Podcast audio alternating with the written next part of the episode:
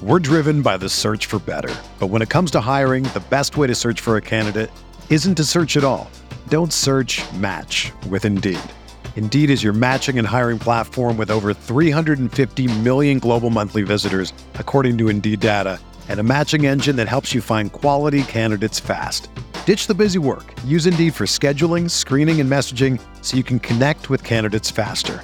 Leveraging over 140 million qualifications and preferences every day, Indeed's matching engine is constantly learning from your preferences, so the more you use Indeed, the better it gets.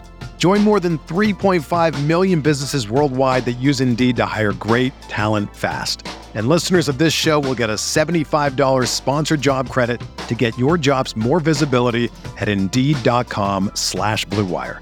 Just go to Indeed.com slash BlueWire right now and support our show by saying that you heard about Indeed on this podcast. That's Indeed.com slash BlueWire. Terms and conditions apply. Need to hire? You need Indeed.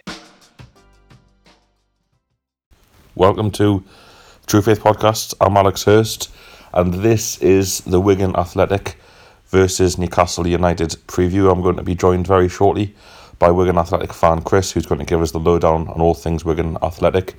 Uh, just made tonight, so there'll not be any uh, preview between me and one of the other lads of the game. There's there's no need really. Um, we're absolutely mint on Saturday. We'll now play Wigan, who are in the relegation zone, and Burton Albion, who are either in it or, or not far outside it. Um, I'm not sure. We've got to be looking at six points. I think we'll get six points and that'll set us up really well for a cracking Boxing Day fixture against Sheffield Wednesday. Team team selection wise, I think this game he plays, he plays Gayle. He plays the same team. We'll know what he's like. You know, there's a chance Yedlin might come in. Although I thought Anita was very good. There's also a chance Lazar. He kind of brought him on at the end of the last game. He might get a run, but I really see um, and Gayle after being so uh, successful on Saturday getting the run out in Wigan. And let's not forget, this is a venue which many of us have deeply unhappy memories from. I think I've been, I want to say five times, and I saw one win, which was the uh, 1 0 Shola under Pardew quite soon into Pardew's reign.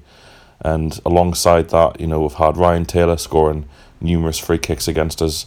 We've had Haidara and Callum McManaman there. Uh, we've had uh, Alan Shearer scored a goal there. I think 2006 or 7, um, an equaliser, or, or, or the first goal, I can't remember, when, when the ball was miles over the line. Um, we've had Nobby Solano miss a pen at nil nil. It's just been an absolute terrible place, and anyone who's been to the um, Soccer Dome bar will um, attest to that. No idea whether it's still there or not. It's been a little while since we've been down to Wigan. Um, so, you know, thanks for listening. I'm going to bring Chris in um, pretty much straight away. Follow us on Twitter at TF Weekly Pod. Thanks for all the nice comments about the Rafa Benitez podcast. Um, me and Si are going to get our heads together and, and, and think about doing another one because there's probably some stuff we're left out that we'll kind of talk it through and see if there's, if there's enough there to, to do another podcast. Um, and obviously, we'll also have uh, a post match one after Wigan coming up. Uh, we're all going, well, four of us are going to the game, uh, driving there and back. So we'll have one out pretty much straight after the match. Um, and it'll be quite quite different than most Wiggins because most of you will see it on TV. And then at the end of it, I'm going to speak to a Burton fan this week. Probably tomorrow, I'll stick the Burton chat on with the Burton fan at the end of the Wigan uh, post match review because because I can't be bothered to do about five podcasts in the space of a week. Uh, so thanks for listening, and I'm going to bring in Chris. So I'm joined now on the phone um, by Chris, fan of Wigan Athletic. Chris, thanks very much for joining us. Will you be at the game on Wednesday? I won't, unfortunately. Um, I actually live over in Halifax. All right. So midweek home games are a bit of a struggle anyway because the missus works in Leeds, and by the time she's got home from work, it's not worth me setting over. The M62 can be chaos at the best of times. Secondary, she also has to travel a lot with work, so right. she's away in Glasgow on Wednesday night, so I'm at home with the kids. But I will be watching it on the Sky. I was going to say it's, it's on telly, which is a bit weird because I think there's Premier League games this week, but never mind. Um, yeah, it's um, how how is this fixture being perceived by Wigan fans? Is it a is it a game that, that, that the fans are kind of up for, or does your position in the league dictate that it's actually quite a, a bad fixture to have because you need the points? I think I think in some respects we've probably written it off already as not going to get anything, especially with the way you you've been playing and the way we've been playing recently. We're struggling uh, struggling to keep clean sheets, and I think we're possibly the lowest scorers in the league. I think I've seen something doing the rounds on Twitter yesterday that Dwight Gayle scored the same amount of goals we have on his own. so uh, I think uh, generally it's being viewed with a bit of trepidation. I think we're going to be on a hide it to nothing. Fair enough, and uh, I suppose that brings me naturally on to how has it gone so far? Did you expect to be well? First of all, did you expect to have to change the manager? Was was he a popular manager, and was this season all about survival? Yeah, I think coming up, the, the first thing is to stay up. Um, over the summer, initially it was we should be able to do all right, or not that we wouldn't struggle because I think we always expected to be at least in the bottom eight or nine teams in the division, but we thought that we can keep the team together and, and uh, get that bounce that you tend to get with a squad that's come up. They're a bit of an unknown quantity, and um, they've, they've had that um, season of playing together and winning games week in, week out to win the league and come up. And you think, well, we might do all right. But um, Jason who was centre half, who played him and Morgan, Chris, Mo- uh, Chris Morgan, him and um, can't remember, Craig Morgan, sorry, played in it. I think I don't think they lost a game when they played together at centre half last season. I know it's a division below, but they, they were a solid centre back pairing, and Jason Pearce ended up going in the summer, and we didn't seem to get a settled defence, settled back four going from the start of the season, and I think that's been our problem. Initially, it's, it's been keeping keeping uh, clean sheets, and we've not done it. And then, for some reason, one way or the other, we don't seem to be scoring goals like we were last season. Yeah, and do, do you think changing the manager was the right thing? I think the, the rest of the football world were a little bit shocked, and I know it's um, you know fans of their own clubs know much better than kind of outsiders, but everyone kind of thought you know Caldwell was a good young manager. You got your back up at the first attempt, allegedly playing some good football. Um, and, and everyone was. I, I was a bit shocked that you, you decided to switch so soon. It wasn't like you were Rotherham, cut a cut adrift. Um, did, did you think it was the right call at the time? No, and I don't. I think a lot of people didn't think it was. There was. There's always this. We get a small group of people who uh, sack the manager, sack the manager, Facebook or Twitter or what have you, and the uh, the chairman, our chairman, is on Twitter himself, so he probably gets a lot of messages in that in that regard. The other thing was we, we weren't entirely sure when it happened that, that it was his decision. It, it wow. sort of smacked of a Whelan decision rather than a, a David Sharpe decision more than anything. We, up until that point, well, up until the Reading game, it was the second game after Caldwell had gone. We hadn't really been battered. We hadn't been outplayed. We hadn't um, we hadn't lost heavily. There was a lot of games where it was very tight, and we'd lost by the odd goal and things like you hit a crossbar, and you think, well, if that one goes in and we and we equalise, we could go on to win a game, or and and it it, early on in the season we were conceding quite play, quite a few, but but scoring quite freely. There was complaints about us um, not being tight enough at the back. We sort of seem to have sorted that out generally, and weren't weren't we're doing a lot better defensively, but then struggling to score. But um, it always it looked, or it, there was always that feeling of it, it will click at some point, and we will do all right. And then next thing you know, he's, he's been sacked.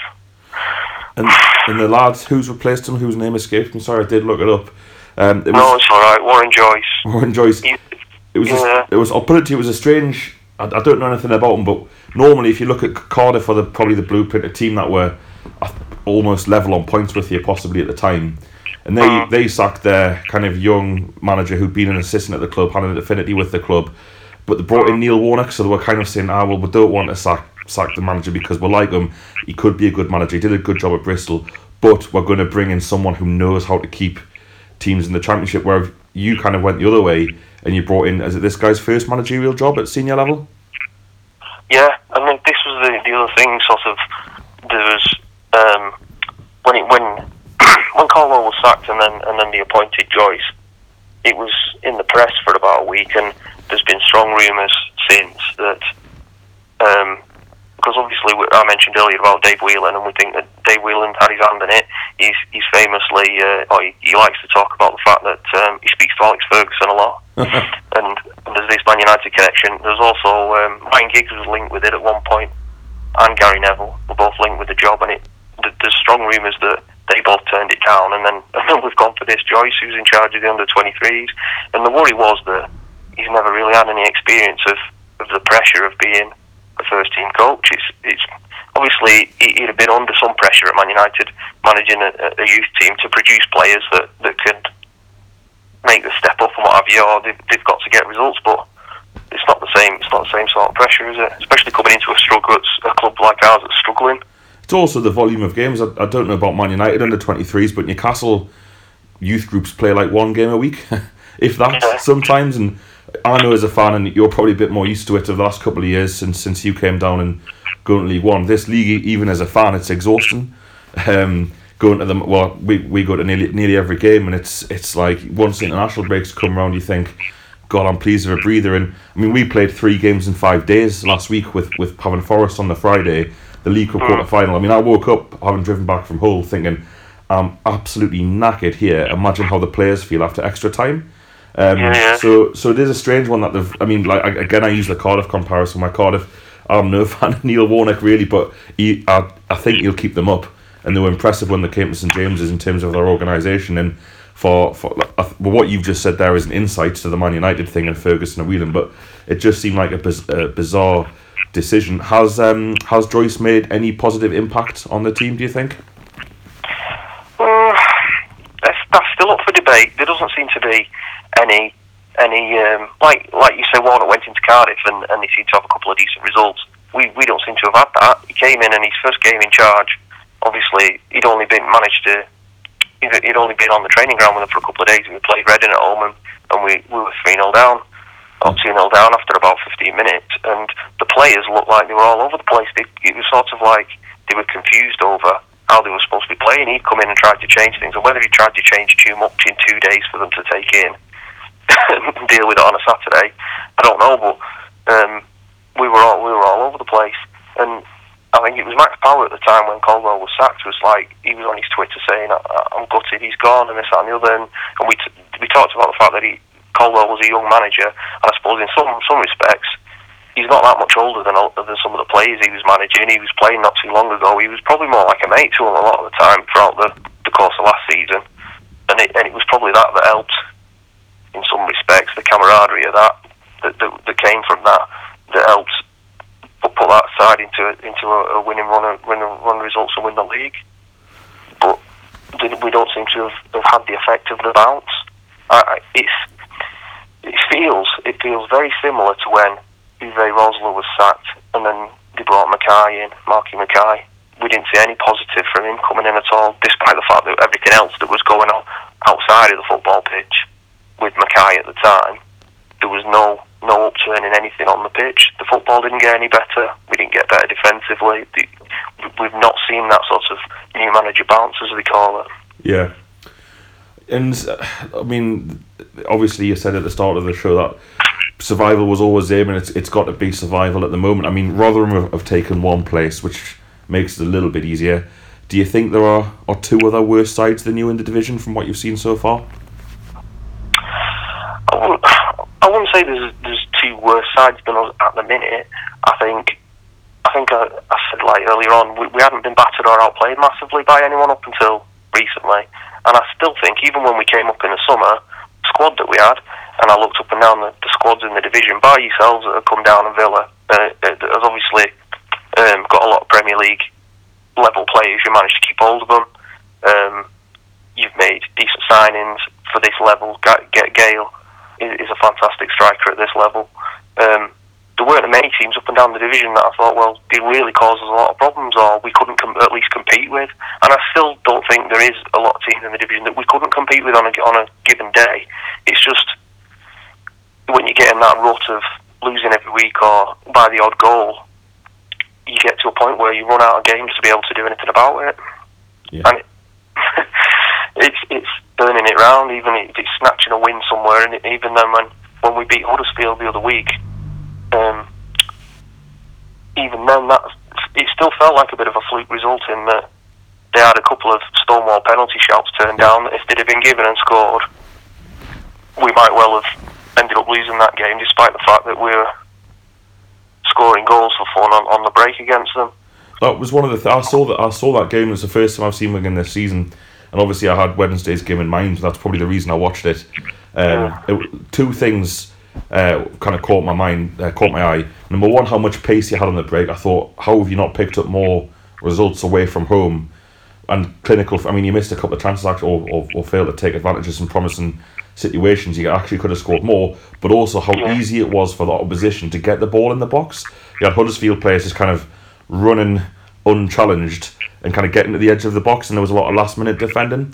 So you looked. Yeah. I, I, I did find it strange to, to for a how have you not picked up more hammers, but b also uh, at least away from home when you got a bit more space to play. Um, you did look very dangerous on the counter attack. Is that something that's just happened recently, or, or is that just uh, is that a, a facet of your play?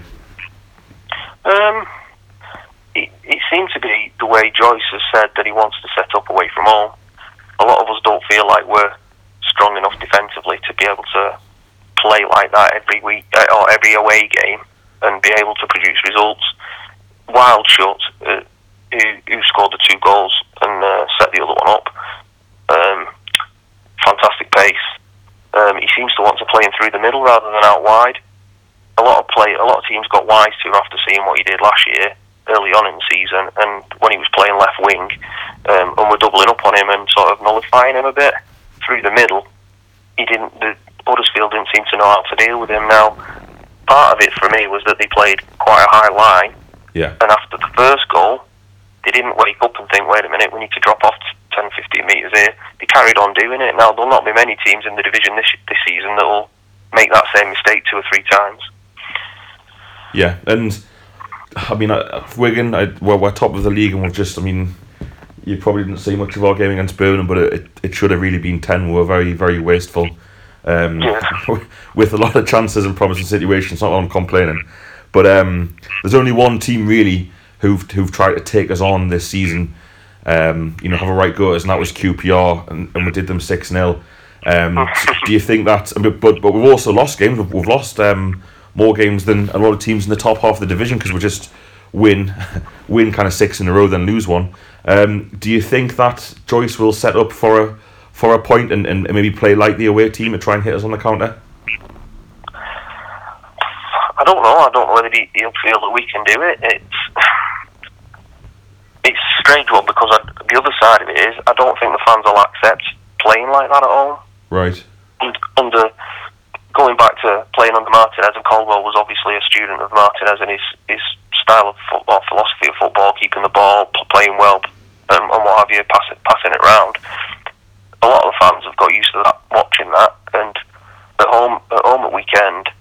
Um, Derby took an early lead and we absolutely battered them. Now, part of it was were, were they quite happily sitting back and defending a 1 0 lead, which was possibly part of it, or mostly part of it. But we had all the possession, we had plenty of chances. We at the bar, like I I mentioned earlier, at the bar. If that if that gone in, there was a good 10 or 15 minutes left, I think, and we, we possibly could have gone on to win the game. Whether whether he'll think that he can try and defend against the, the sort of strength of your midfield and attack tomorrow and try and hit you on the break, I don't know, but oh, sorry, on Wednesday night it, it'll be uh, it'll be interesting. I think one of the, the the the best things going for Wigan. I don't even know if it's even relevant because they're they're two totally different teams now with different players and managers. But I have awful memories of Wigan as a place. I don't have any anything against the town or the city or the people, but I think I've been. I think I said earlier on the podcast before you came on. Um, I've been five or six times and we won one and lost five. And you know Ryan Taylor free kicks. He scored that many free kicks against. We had to sign him. Um, and then against you. you know, Shearer scored there when you first came up when it was miles over the line, and um, it didn't get given, and Jason Roberts scored the winner, and then I remember Sol- Solano missed a pen, and you won one 0 and then you had Callum McManaman against Haidara, the one of the worst titles I've ever seen. We didn't get a free kick for it. um, I I mean, he incidentally Haidara hasn't has never recovered from that. He's he's he's he's still got knee problems now. Not I'm trying to make you feel bad. You didn't make make the No, title. no. But um, Newcastle's record against Wigan is is pretty poor. Uh, full stop. I mean, we've we've sold out our away allocations, so I, I thought that might put a few people off. Uh, plus it being on the telly.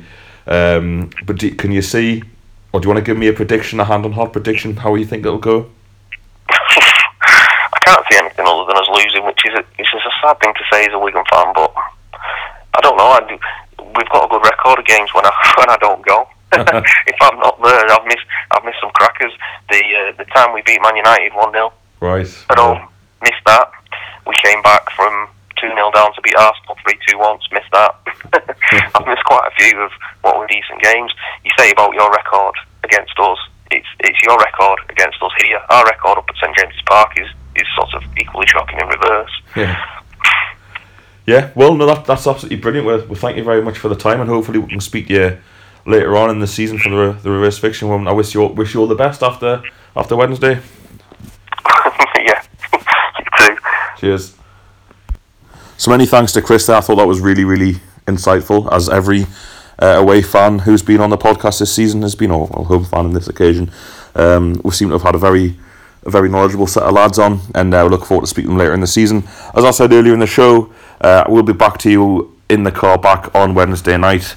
Um, I have a feeling that the car park outside the DW is going to be a nightmare to get out of, so we'll have some time to do it. Uh, and then we'll be back um, with you after Burton. Um, as, as I said, the Burton fan preview will be at the end of Wednesday's podcast. Uh, and then we're doing kind of a half season review um, the week between Burton and Sheff Wed, kind of a, Chris, a Christmas special. Um, we'll put some Twitter polls on about best game so far, best player so far, all that kind of stuff. I've imagined Norwich and Dwight Gayle will feature in both of those polls quite heavily. So thanks for listening. Uh, this has been True Faith Podcast. I've been Alex Hurst. Uh, I'll speak to you soon. Whether you're a world class athlete or a podcaster like me, we all understand the importance of mental and physical well being and proper recovery for top notch performance. That's why I'm excited that Unified Healing is sponsoring podcasts on the Blue Wire Network. Unified Healing is a new and super innovative global network of wellness centers powered by Energy Enhancement System, or EE System. If you haven't heard of the EE System yet, then you'll want to listen up. This technology promotes wellness, deep relaxation, purification, and rejuvenation. Wherever you are across the globe, access to a center is easy and affordable. Interested in experiencing the EE System technology for yourself? Go to unifiedhealing.com/bluewire to learn more and find a center near you. That's unified, U-N-I-F-Y-D, healing.com slash bluewire. No material or testimonials on the Unified Healing website are intended to be viewed as medical advice or a substitute for professional medical advice, diagnosis, or treatment.